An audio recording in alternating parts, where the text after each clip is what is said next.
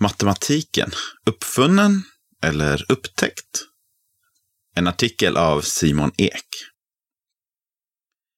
För många är matematik ett annat ord för beräkning och den som kan multiplicera stora tal i huvudet anses vara duktig på matte. Detta är en felaktig bild av vad matematik egentligen är. Visserligen innefattar matematik ofta beräkningar, men dessa lämnas med fördel åt maskiner som utför dem miljontals gånger snabbare och helt utan misstag. Det verkligt intressanta och utmanande delarna av matematiken är att tänka ut hur olika samband ser ut, formulera dem i ett matematiskt språk och bevisa att de är sanna.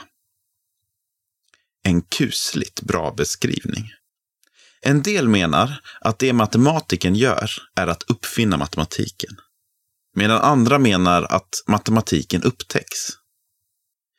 I det senare fallet anses alltså matematiken vara något som existerar utanför och oberoende av oss människor.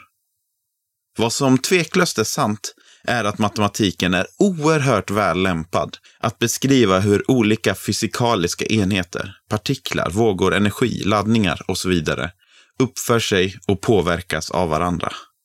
Allt från galaxhopas rörelse till hur subatomära partiklar, som elektroner, neutriner, fotoner och så vidare, till synes slumpmässigt hoppar in och ut ur existensen beskrivs bättre med matematik än på något annat sätt.